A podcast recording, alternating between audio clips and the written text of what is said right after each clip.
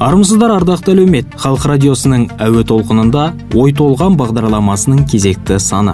Сіздермен бірге айбек оралхан бағдарламаның дыбысын қадағалаған рустам алпысбаев.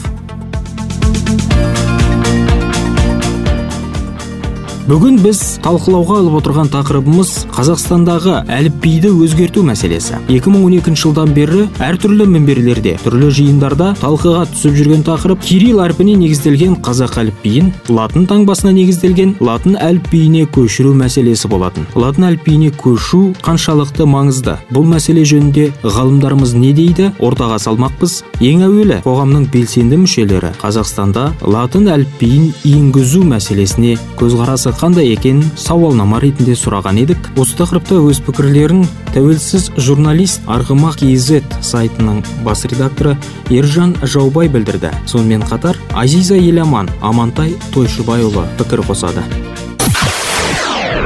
Мысалы өткенде президент бір сөзінде латын әліпбиіне қазақстандағы қазақ тілді қазақ тілін қолданатын халық кәне көшеді ал орыс тілін орыс әліпбиін орыс жазуын қолданатындар үшін бұл маңызды емес дегендей сыңайда әңгіме айтқан болатын да. Демек бұған дейін екі тілде өмір сүріп екі тілде тіршілік етіп келген қазақ тілі енді екі алфавит кириллица мен латын алфавиті деген екі алфавитте қатар өмір сүрмекші. Онсыз да жаңағы ресми қағаздар ресми ақпараттар заң заңнамалар бәрі орыс тілінде дайындалатын қазақстанда бұл енді мүлде қазақ тілінің құруына әкеліп соғуы мүмкін.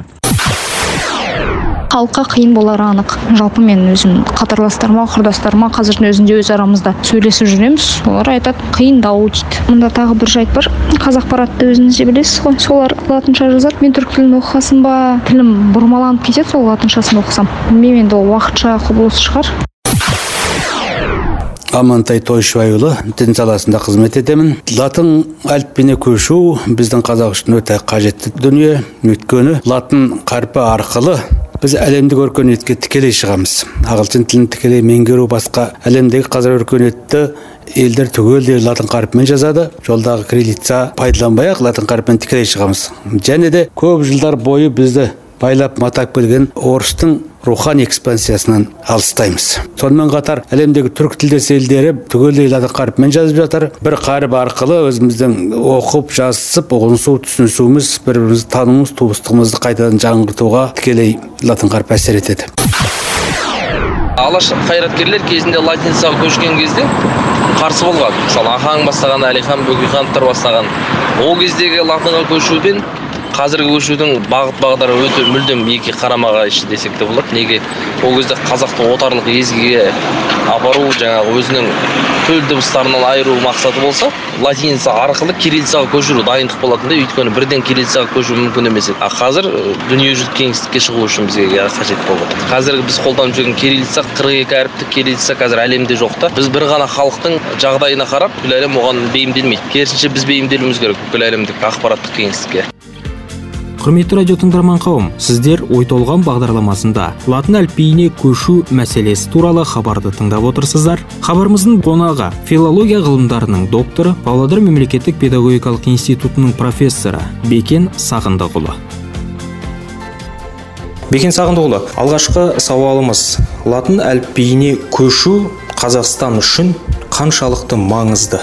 Өте маңызды болып есептеледі. Себебі мынандай нәрсені түсіну керек. Қазір әлемдік мемлекеттердің барлығының көпте демесе көптегенінің жазуы латын графикасына негізделген латын жазуына негізделген. Көштен қалмауымыз керек. Көштен қалмау үшін уақыты белгіленген өзімізге тән қазақ тілінің латын нұсқасын латынша жазу нұсқасын біз қабылдауымыз керек және оған енуіміз керек. Маңызы неде? Жалпы латын графика негіз жазуы негізінде бір жарым екі миллиардқа жуық халық сөйлейді. Кириллицалық жазумен ұстанып отырған халықтың саны 300 миллион. Араб тілінде жазатын халықтардың саны бір жарым миллиард. Қытай жазуын білесіз екі миллиардтың үстіне шығып кетті. Көштен қалмау үшін қай жазуды қабылдауымыз керек? Міндетті түрде латын графикасына негізделген жазуды қабылдауымыз керек. Сонда біз жаңағы үлкен көштің бір жарым миллиардтық екі миллиардтық көштің жанына ереміз деген сөз. Ондайдан қалуға болмайды ғой деп есептеймін. Латын әліпбиіне көшу мәселесі осыдан 5 жыл бұрын көтерілді. Бұқаралық ақпарат құралдарында тұрақты түрде насихатталды. Елбасымыз нұрсұлтан әбішұлы назарбаев 2020 жылы латын әліпбиіне толықтай көшуіміз керек деген межені де белгілеп қойған. Енді соңғы уақытта 2018 жылы латын әліпбиіне негізделген қазақ әліпбиі құрылып бекітіледі деді. Енді осы тұрғыда 5 жыл бойы талқыланып жатқан мәселе сіздің көңіліңізден шыға ма? Жалпы бұл талқылау қаншалықты бұқаралық сипатта болды? Дұрыс айтасыз. Біріншіден 2012 жылдан бастап қолға алына бастады сөз етіле бастады. Ондағы мынандай нәрсені түсіну керек. Ол біздің таяу 15 жылға жасалған бағдарымыз болатын. Нұрсұлтан әбішұлының халықтар ассамблеясын ұсынған кезіндегі. Онан кейін мынау өмірдің ағысы ма күнделікті тірліктің күйбеңі ме көп дүние бұл жерде сөз бола қалмай қалды. Бізге жаңаша серпін берген түнегің шыққан болашаққа бағдар рухани жаңғыру мақаласы. Сонда нақтылап тұрып жазылды.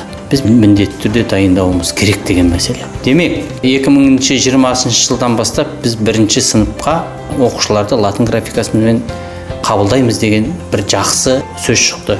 Қазір соның бағытында жұмыс жасалып жатыр. Бірақ ол үшін не істеуіміз керек бірінші сыныпқа барған оқушыны қабылдайтын тәлім беретін тәрбие беретін білім беретін біздің мұғалім дайынымыз ба?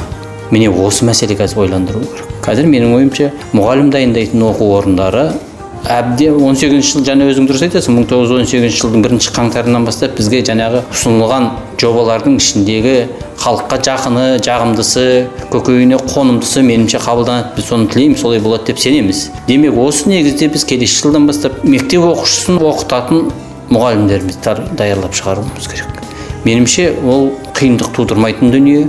Біздің халқымыз жұртымыз жалпы қазақстанда тұратын басқа халықтардың өкілдері де бір нәрсені түсінуі керек. Бұл мемлекеттік іс шара мемлекеттік іс шара талқылануға жатпайды. Ол бекітіледі біз соны орындауымыз керек. Егер тағы да қайталап айтамын жаңағы көштен қалғымыз келмесе. Сондықтан ұсынылып жатқан жобаны бір кісідей қолдап өзі президент бәрін айтып берді емес пе? Қазіргі бастапқы кезде кирилл жазылуымен жазылған мәтіндер де бірге жүреді. Көзімізді жаттықтыру үшін жаңағы қабылданатын латын жобасының негізіндегі шығармалар беріле бастайды. Ол көзді үйрету халықты үйрету болып табылады. Сондықтан қалай болғанда да осы бағыттағы жұмыстарға бейжай қарамай шенеуніктік көзқараспен қарамай адами мен мемлекеттің азаматымын деген ұғыммен қарап түсінікпен қарау керек қой деп ойлаймын. Осы орайда және өзіңіз де айтып қалдыңыз елбасы тәптіштеп түсіндіріп айтты. Мақаласында да көрсетті. Бірақ соңғы уақыттарда бұқаралық ақпарат құралдарында елбасының бір пікірі соған сілтеме жасай отырып мынандай мәліметтер тарап жүр. 2020 жылы латын әліпбиі енгізілген кезде ол тек қазақ тілді қауымға енгізіледі. Ал орыс тілді қауым сол кирилл әліпбиіне негізделген білім жүйесі бойынша жәнегі қолдануды оқуды жалғастыра береді деді. Осыны ашықтап айтып берсеңіз не айтқысы келді? мұндай ой туғызу мұндай қабылдау мейлінше дұрыс емес нәрсе. Бір мемлекетте тұрғаннан кейін бір ғана заң бекиді мына заңды орындау басқа ұлт өкілдері үшін бір бөлек қазақ ұлты өкілдері үшін бір бөлек деген заң шықпайды. Мемлекет біреу заң біреу. Демек ол жаңсақ пікір болса керек. Мен білем оны. Мысалы жаңағы жоба жүз шақты жоба ұсынылды деді ғой. Жүз шақты жоба ұсынылғандардың ішінде біздің ғалымдарымыздың өзі мынау нақты қазақи тілдегі қазақтар үшін мынау орыс тілді қазақтар және басқа ұлт өкілдері үшін деген жоба да жасағандар болды. Меніңше бұл ең қате түсінік. Себебі қайтадан қайталап айтайық. Кез келген заң мемлекет халқының кез келгеніне ортақ. Бірақ қана пәтуаға келуіміз керек деп ойлаймын. Ал анандай ой туып отырған үлкен кісінің сөзін бұрмалап айтып отырған елді шатастыру болып табылады. Оған меніңше беріле қоймау керек. Енді осы орайда латын әліпбиіне көшкен елдер бар біздің көршілеріміз бар. Олардың қатарында өзбекстан мемлекеті бар. Алайда осы өзбекстанның тәжірибесін сараптай отыра кейбір сараптаушылардың айтуынша бұл өзбекстанның білім алу деңгейін бірнеше ондаған жылға кейін шегеріп тастады. Латын әліпбиіне көшу деген пікірді айтады. Осыған қосыласыз ба? Жоқ мынандай нәрсені түсінуіміз керек. Біріншіден біздің елбасымыз нұрсұлтан әбішұлы назарбаев салиқалы саясаткер адам. Егер жаңағы айтып отырған өзіңіздің түркі тілдес халықтар ол тек қана өзбекстан емес түркіменстан қырғыз екеуміз ғана қалып тұрмыз ғой. Кіргендері бар. Оларда қателік кетті. Әрине ол қателік болады. Ал біздің қазіргі міндетіміз солар жіберген қателікті біз қазір жібере алмаймыз. Оған жібермейміз де. Сосын мынандай дүниені түсіну керек. Біздің экономикамыз кез келген тмд құрамындағы мемлекеттерді алып қаласаңыздар алдыңғы қатарда жүрген мемлекеттің алдыңғы қатардағы мемлекет болып саналамыз. Демек біздің әл қуатымыз экономикалық жақтан да білім ғылым жағынан да мәдениет жағынан да біз көш ілгері халықпыз. Меніңше сол халық жаңағы мемлекеттердің ұсынысымен жасалған үлкен жазбаның қателікке ұрынуы кемшілікке түсінуі бізде қайталана қоймайды. Себебі біздің алдымызда олардың жіберді деген қателігі бар тәжірибе бар. Біз оның бәрін көріп отырмыз. Біздің ұйымдастырушыларымыз оның бәрін есептеп компьютерге қазір салып қойып отыр. Сондықтан ол кісілердің басында ол халықтың басында болған кішігірім қателіктер бізде қайталанбауы керек қайталанбайды да.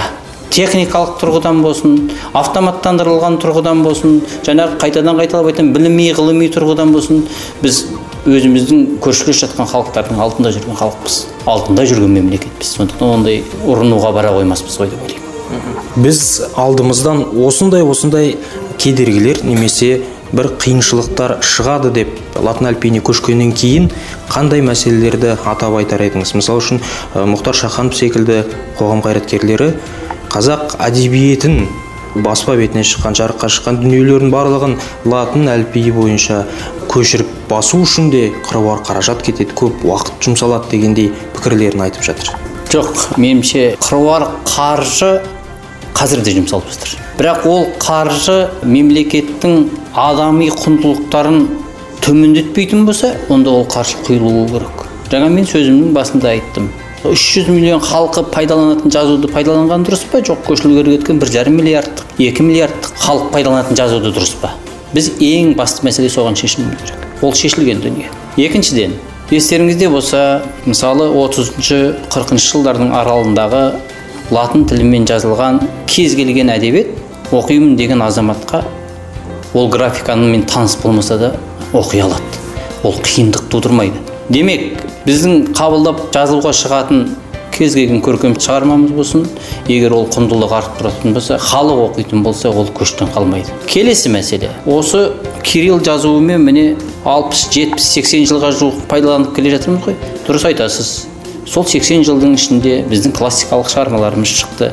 Ол кирилл жазуымен жазылды. Ол жазуды енді екі ұрпақ көлемінде халық ұмытпайды.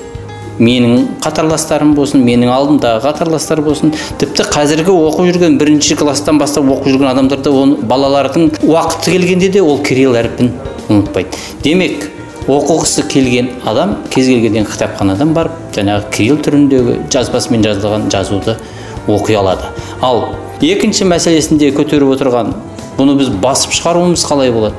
Ол қаншама қыруарлығы жетеді деген кезде мен тағы да қайталап айтамын. Біздің мемлекеттің күші өзінің рухани құндылығын көтеру бағытындағы жұмсайтын қаржысы табылады. Және егер ол далаға кетпейтіндей болып жататын болса онда ол жұмсалады. Сондықтан менің ойымша қазіргі жүрген үш ұрпақ кейін келетін үш ұрпақ кирилл жазуын ұмыта қоймайды керісінше қажетті дүниесін пайдаланады ғой деп ойлаймын. Біз бұл көзқарастың көпшілігін қазақ халқы тұрғысынан айтып отырмыз. Сол тұрғыдан сөз етіп отырмыз. Енді қазақстанда көптеген ұлыстар бар. Сол ұлыстар тұрғысынан көз жіберіп көріңізші осы мәселеге. Олардың бұны қабылдауы қалай? Өйткені тек қана орыс емес жүзге тарта ұлыс бар ғой. Солардың көзқарасымен бұл қалай қабылданып жатыр? Енді сіз түсіндіру жиналыстарында кеңестерінде көп болдыңыз. Сол жұмысы біздің облыста қалай жүзеге асып жатыр. Мхм. Біріншіден кирилл жазуымен жазылған дүниені ол кісілер қалай қабылдаса қазақ пен басқа ұлтты ұлысты бөліп қажет жоқ. Екеуінің сүріп жатқан ортасы бір мемлекет екендігі бір демек қазақ ұлтының өкілі білмей тұрған латын жазуын қазіргі бізде бір қатар өмір сүріп жүрген басқа ұлт өкілісі де өкілі де білмейді. Бірақ ертеңгі күні жазу келген кезде мына нәрсені түсіну керек. Жазу таңба ғана өзгереді ол жерде. Ол жерде қазақы сөйлеу немесе орыстық сөйлеу бұзылып кете қоймайды ол ешқашан бұзылмайды да. Біз нақты түсінуіміз керек. Жаңағы әріпке түсіріп отырған таңбамыз мысалы а демесе ә әрпіне беріп отырған таңба ғана ауысады. Ешқандай дыбыс ауыспайды ешқандай нұқсан келмейді деп түсінуіміз керек. Енді екінші сұрағыңыздың екінші жағындағы түсіндіру жұмыстары. Ең бірінші қазіргі күннен бастап қолға алатын дүние осы. Оны елді мекендерді аралап отырып түнегіні мамыр айында мен алматыдағы үлкен конференцияда болдым. Осыған қатысты әңгіме болды. Мен сол кезде осы мәселені көтергем. Біз қазірден бастап кеш қалмай елді мекендерімізде осы дүниені түсіндіруіміз керек. Ол қалай болады? Халыққа қалай әсер етеді? Халық қалай қабылдау керек деген нәрсе. Кеше ғана байқап отырмын бір комиссияның президент әкімшілігінің қолдауымен құрылған комиссия бар екен. Олар өңір өңірде енді жұмысын бастамақшы. Демек осы өңірдегі елдің алдында жүрген азаматтар жаңағы айтып отырған жазуларымыздан жазбаларымыздан хабары бар азаматтар сол комиссия мүшесіне кіреді ғой деп ойлаймын. Және елді мекендерде алыста жатқан шалғайда жатқан ауылдарда түсіндіру жұмыстарын жүргізеді. Меніңше ол комиссия мүшелеріне берілетін нұсқауларда бір ғана нұсқау болады. Халықты алаламау халыққа бірдей түсінік жасау деген сияқты мақсаттар қойылатын шығар қойылуы керек. Егер біз осындай мақсатпен жұмыс істейтін болсақ меніңше ешқандай да қиындық тудырмауы керек. Бұл түсіндірме жұмыстары біздің аймағымызда. Жобамен шамамен қашан басталады? Мен кеше ғана фамилиямды сұрап алғанына қарағанда жақын арада басталып қалуы керек қой деп ойлаймын. Мен енді анық дәл ондай менің мәліметім жоқ бірақ сіздің аты жөніңізді сұрап жатыр осындай дегеннен кейін мен кеше бергенім бар білемін. Бір байқап қалғаным сондағы президент әкімшілігінің басқаруымен осындай іс шара өткізейін деп жатыр екен. Демек меніңше басталып қалатын шығар. Бекен сағындықұлы осынау ұлт үшін маңызды өзекті мәселеде пікір білдіргеніңізге сұхбат бергеніңізге алғыс білдіремін. Әуе толқынында келесі сіз бен біз болып жолыққанша аман сау болыңыз. Амандықта болайық. Халқымыз үшін істелетін шаралардың басы бірге жүрейік. Рахмет. Құрметті радио тыңдарман қауым сіздер халық радиосының ой толған бағдарламасында филология ғылымдарының докторы павлодар мемлекеттік педагогикалық институтының профессоры бекен сағындықұлымен болған сұхбатымызды тыңдадыңыздар. Бағдарламаны әуе толқын әзірлеген айбек оралхан дыбысын қадағалаған рустам алпысбаев.